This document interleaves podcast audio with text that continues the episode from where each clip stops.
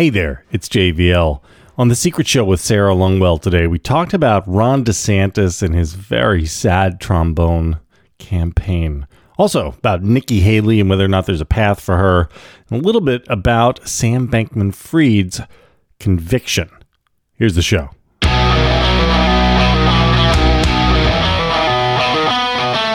right, so let's start with our boy Ron DeSantis. Um, you know, people are starting to notice that his 19 point reelection victory was really just like two points ahead of Marco Rubio and maybe not like indicative of some gigantic superpower that he had. And uh, people are now listening to his voice when he speaks and watching how he makes weird facial things and noticing that he can't keep people around. What do you think? So the thing that I noticed, and the reason I wanted to talk about uh, our good old boy DeSantis, who we don't talk about that much anymore because he's it's just a Irrelevant. It's, it's the same story over and over again, which is His just like a slow slide. Yeah. Uh, but Rick Scott, not to be confused with Tim Scott, who is one of the people polling at two percent in the Republican or Michael primary, Scott from The Office. or Michael Scott. All Uh, different but people.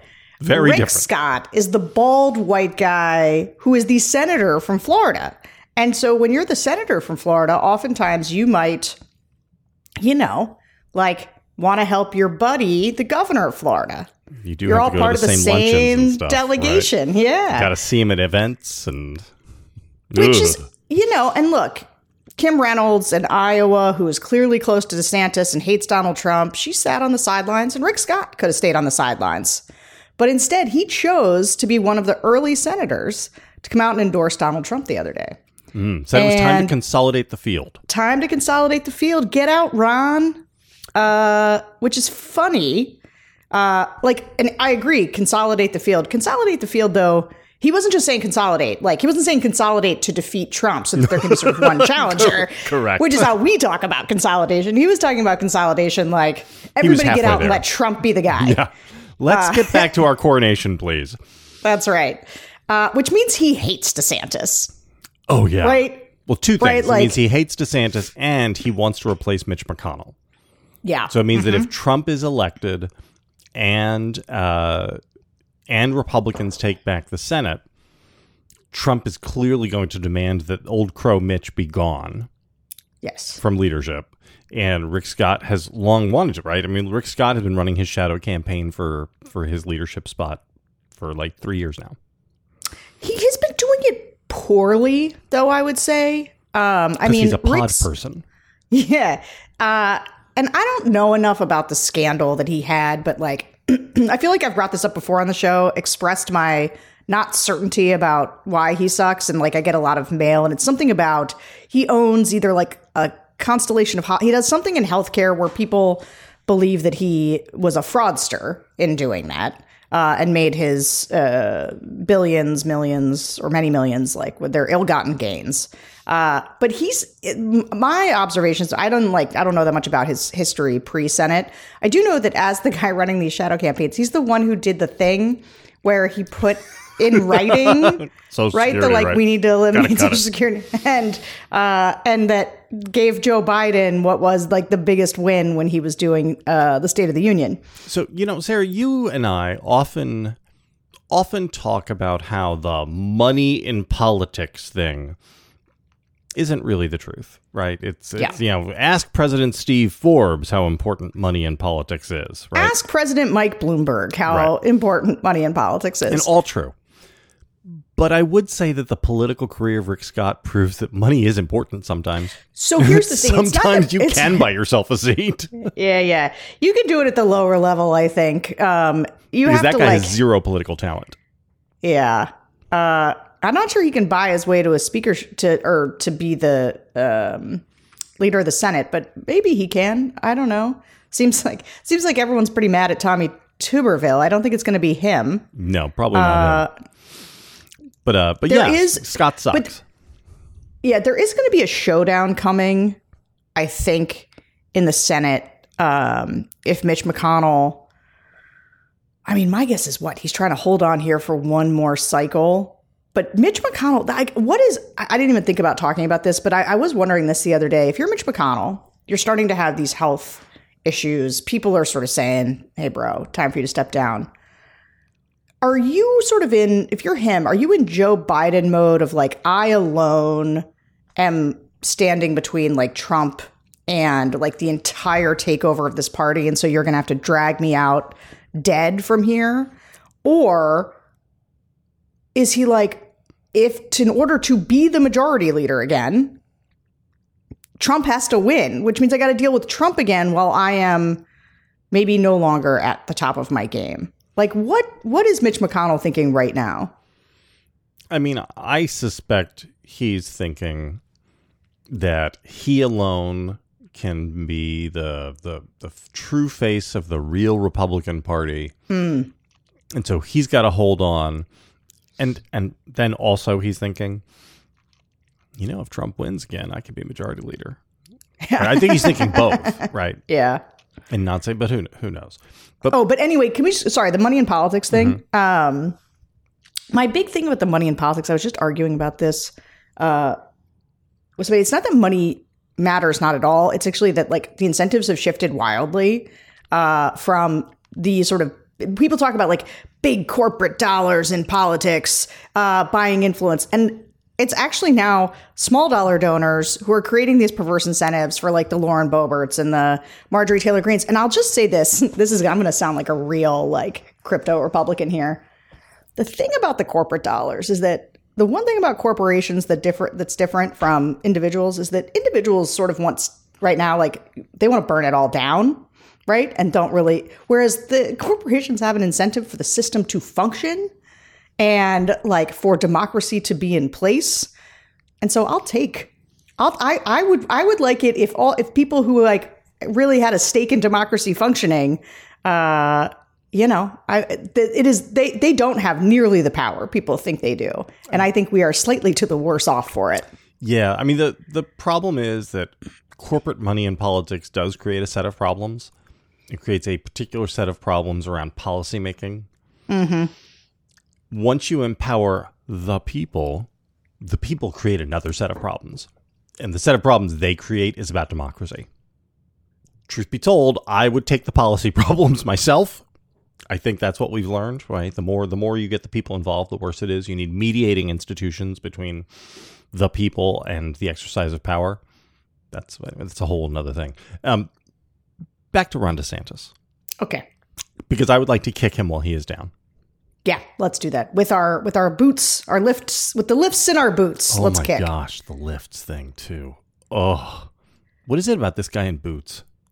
Well, so I don't, I don't, I don't, I haven't like followed Liftgate. I will say it doesn't matter. Like it, do, like it, the, it doesn't. ma- I heard him. Okay, I saw him on a on a one of these weirdo TV news news maxi America First things, and the guy's asking him. He's like, so, you know, you know, uh, Governor, they're just everybody's talking about your boots and do you have lifts in them and your height and are you short? And he just goes on and on. And DeSantis is like doing that creepy smile thing, whatever before. And then and the guys and the guy finally wraps it up by being like, isn't this just so, you know, crazy? Just respond. And so DeSantis just has to be like, I know, DeSantis has to be like, well, yeah, you know, we need to be talking about serious things. And he kind of goes, he does this. It was clearly like a setup for him to look tough, where he's like, if Trump had the balls to debate me, I'd wear a boot on my head. And I was like, "Mm, buddy, you're talking about boots. Like, you don't want to be talking about boots. You're still talking about boots. Uh, brutal, brutal. So, uh, if he falls to a real third, so if it's Yeah. clear, if it becomes clear that this is a Nikki Trump race, does Santa stay in or get out? So this is a great question, and I don't know the answer, but I want a game theory. Let's let's Yeah. let's game it out. Uh, because I will. I'm. I've been indulging in a little Nikki number. Nikki fanfic. yeah, like all right. How does Nikki do it? What's like the crazy fantasy politics path for Nikki? And it sort of looks like this. She's got to come in second in Iowa, uh, and she could come in third, but I think she she could come in se- like I think she could. I think she could have a three-two-one strategy, which is third in Iowa, second in New Hampshire, has to be first in South Carolina, which is where you really get into the fantasy play. But here's the thing: in Iowa, she needs DeSantis to stay in because beating DeSantis is both important for her acceleration. Number one. Number two, DeSantis's if DeSantis gets out, She's got to split the Trump. He, she needs she's him got to splitting the, Trump, yeah. the Trump vote. and it's not splitting exactly. He's just taking like Some little, of it away, He's, yeah. he's taking a chunk, right? It's not like they're like splitting it in half. But I do think you need DeSantis in there peeling from. He does two things. He peels some from Trump, so Trump doesn't win at like sixty percent, and then two, she beats the expect. You know, and this is what one of the funny things about the language, and I don't know when she's going to do it, but she should. Is that DeSantis' team has been doing two man race. It's going to be a two man race, Mm. uh, and Nikki is going to be able to be like, this is not a two man race. This is a man. This is a one man, one woman race. Like this is a That's wrong. She should say, "You're damn right. It's a two man race, and I'm the fucking man." That's what she should say, right? She should just like walk around like Sam Cassell, like you know. Do you, do you remember Sam Cassell? I don't, and I also don't accept accept your premise that to say that one is the man makes one the dominant figure. But uh, It's like Becky know, I- Lynch in WWE. Like her, her, her.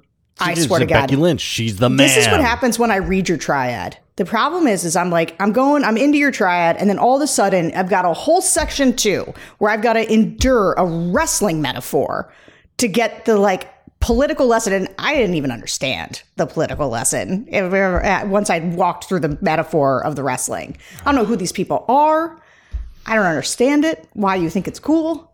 It's, well, it's not cool. I mean, it is cool, but it's important. I mean, point is, she should say, "I'm the man." Okay, That's what she should do. Uh, and here, Sure. can I? So there's one problem with the three two one strategy yeah, is that while she's trying to go three two one, Donald Trump is going one one one. No, Right, it is, is no, the- it's totally right. This is why it's a fantasy, but like, Yeah. hold on. The the question is, so first of all, I think she can go two two one. Like, I think she can come in second in Iowa, which gives her more momentum. So then, let's say then she rolls into New Hampshire.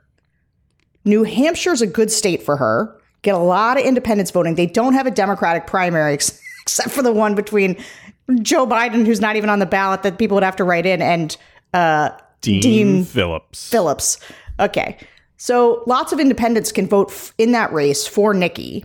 Um, and so let's say then she comes in a close to, like a really close to, uh, in New Hampshire. Then you go into her home state. And here's where this would it would it would hinge on South Carolina. She'd have to have enough momentum. And here's where either I don't know if you want DeSantis. Tell me what you think. Would you want DeSantis to drop out in South Carolina, or would you still want him to stay in?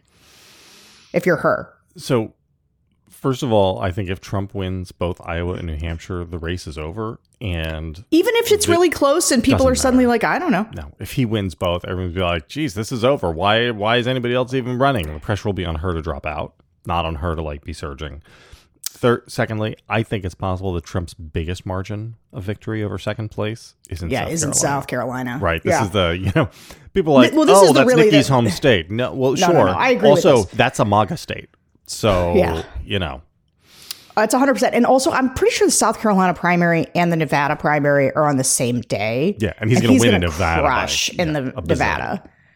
Uh, I think that, and like, so I keep having, I keep having to talk people down from the Nikki fantasy strategy, but there is this part of me that at least is like, you know, one of the things I hate is if DeSantis is like the second, right? It basically is like the only way to survive in politics, in Republican politics, which I know is sort of true, is either to be Trump or somebody acting just like Trump and reinforcing all the bad stuff. Nikki at least provides this alternative to Trump and also I think creates a pool of voters. So the longer Nikki stays in, let me kick this one uh, with you because this is I think this is true. The longer Nikki stays in, the better able we are to identify like the normies in the Republican Party. And I think that those people are the ones the ones who like really ride with Haley are the ones who could vote for Joe Biden in the general. So uh, you're exactly correct. Right. So the the hardest thing in politics is to get a voter to stop voting for somebody they've already voted for. Yeah, that's and right. if if she breaks people in the Republican Party from voting for Trump, even though it's just in a primary election, then that is the pool that you want to fish in That's to right. get people to then vote against Trump in the general. yeah. Uh, I, look, I don't think that Nikki's chances are zero. I think they're very close to zero, but they're not zero. But there is only one plausible path for her, and that is she has to win both Iowa and New Hampshire. She, I mean, the, the, in order to have any chance, Mm. what if she just wins New Hampshire? I, I don't think it's enough, unless somebody else wins Iowa, meaning not Trump, right? If DeSantis were to win Iowa or Tim Scott were not, not going to happen. I don't know. I just I think there's a lot to be said for exceeding expectations. Uh, like she will get she will get a real bump uh, in people being like, I don't know, could she? Um, If Trump I, I just agree- won Iowa, I mean, won't, won't the bump go the other way? Like we finally had voting, and Trump is at forty-eight no, percent in I- I Iowa, not a- and Well, dep- what if so? Let's say Trump's at forty eight percent, so he's not over fifty, and she's at thirty eight percent. look, No, like let's say she does really well. She if she he's goes at high forty and she's at thirty-eight, sure. in in or- in or in the thirties, and DeSantis is at six percent. then maybe. But if Trump is beating her by double digits in Iowa, I think the person who gets a bump out of Iowa is Trump, not her. And then she is trying to stop his momentum at the same time that she needs to win just to stay alive. And I think that's I very don't hard to do. I so I, I I sort of agree. I just think that there's there's the way in which if Trump is if Trump underperforms expectations, like at this point now, we've all set expectations for Trump, but like he's crushing this thing. It's a coronation. And I just think if DeSantis is just peeling off enough, maybe he's down at 10%, and she's breaking into the 30s, and Trump is underperforming and maybe like just cracking 40 or something, there starts to be a different conversation, which is I sort of think the best you can hope for is like for a period of time, there's a different conversation. She gets to stay in for a while and make a good case against him, and then that helps in the general election. Provided she makes a case against him. Right? I mean that's the When other do you think DeSantis needs to get out? In in which sense of the word? Well, I Define guess- need for me. So for his political career. both. So I think let's yeah, for his ahead. future political career, he needs to get out yesterday. Yeah. Right. Right. He's get- he- because it- it's getting and crushing the skulls of his enemies in Florida and reestablish his dominance over the near in group. Right. He's got to show the Republicans in Florida that he still has a great deal of power and that he can make their lives miserable if they cross him.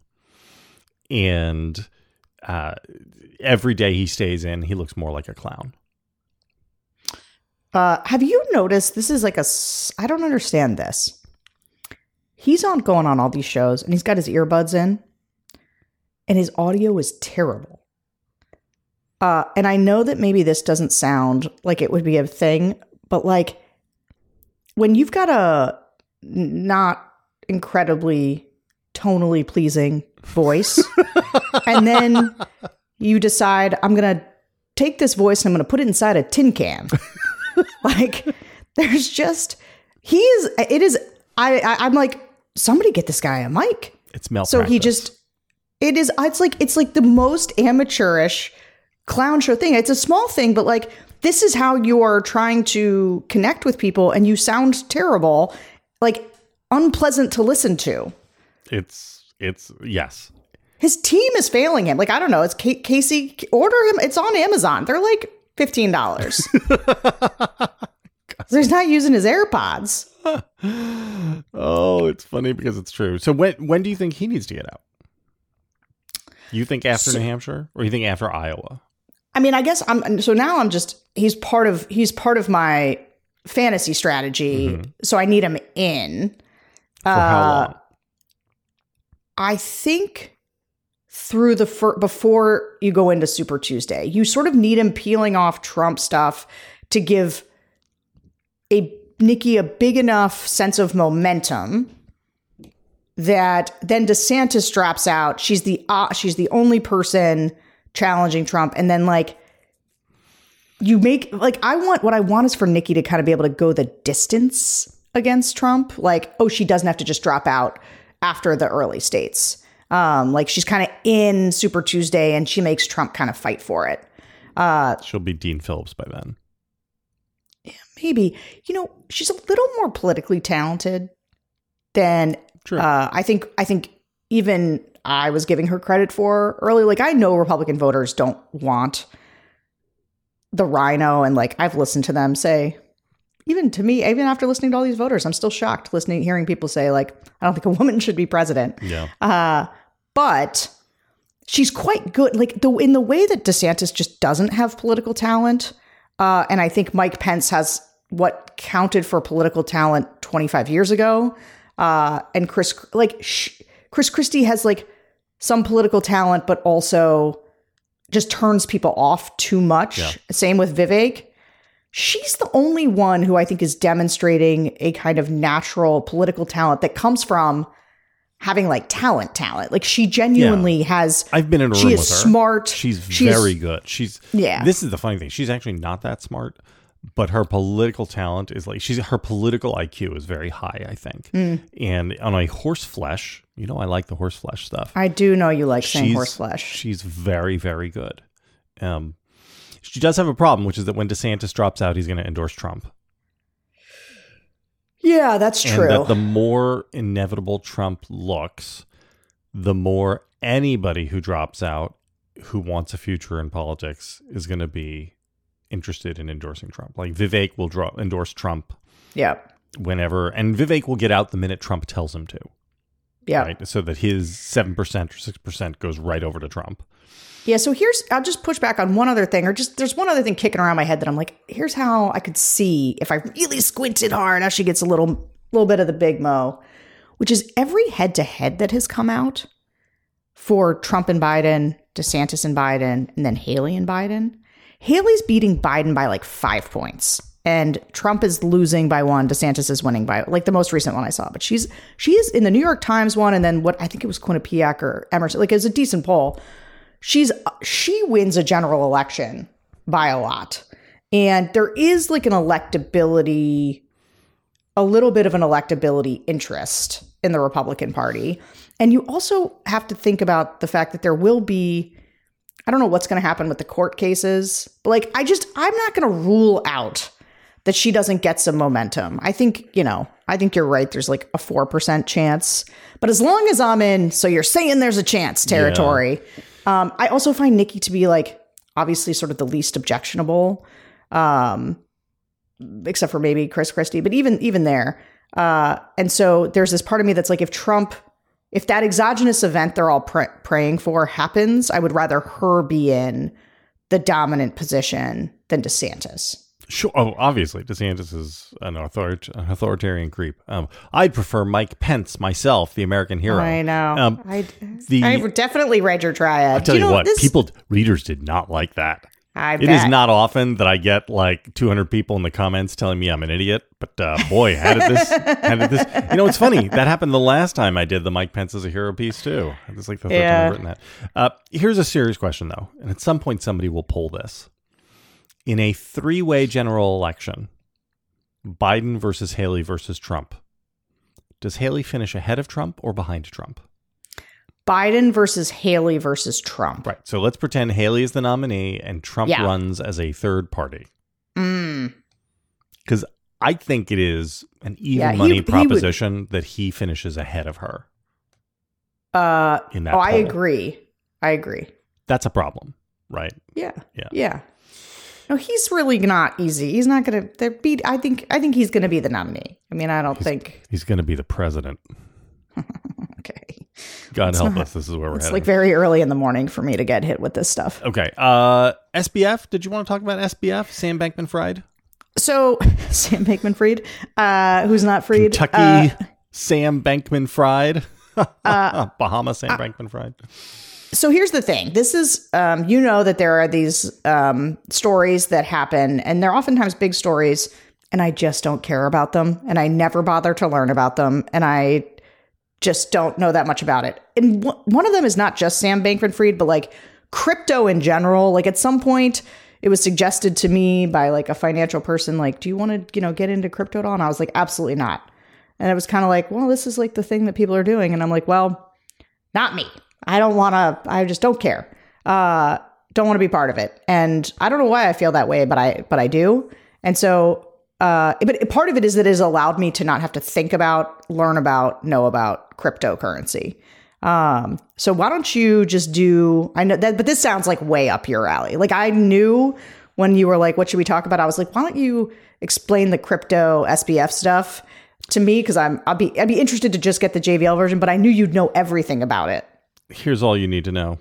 Uh, when the FTX thing blew up, Elon Musk tweeted out, "SBF is a Democratic donor, so of course there will be no investigation."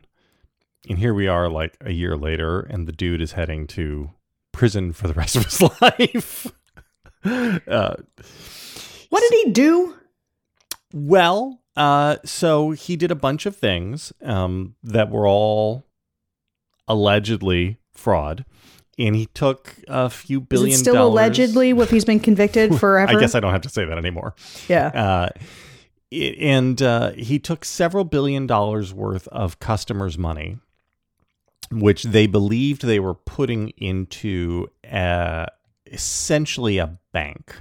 Um, right. So he was it was a securities exchange, but the idea was I put I put a hundred dollars of my money into FTX to buy Bitcoin, and that money is sitting in my FTX account.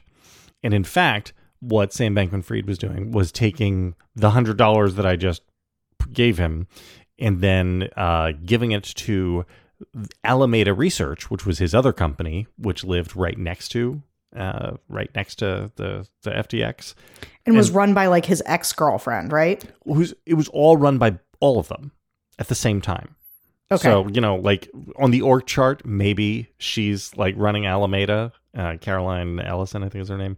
Um, but but for for all intents and purposes, they're the same thing. They all live together. They all work in the same office in the Bahamas, and they're all doing the same.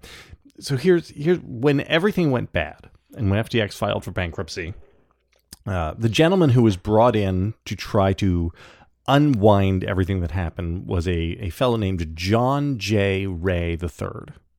Now, I'm sure you don't remember his name, but you have read about him before. Because what John J. Ray III was most notable for for this was managing the bankruptcy of Enron. Mm. You remember Enron, right? I do. Here's what John J. Ray said after his first weekend of going through all of the FTX stuff. Never in my career have I seen such a complete failure of corporate controls and such a complete absence of trustworthy financial information. Oh. Again, this is the guy who did the exact same job for the Enron bankruptcy. hey again, it's JVL. The conversation goes on from there. If you want to hear the rest of the show, head on over to Bulwark Plus and subscribe. We'd love to have you.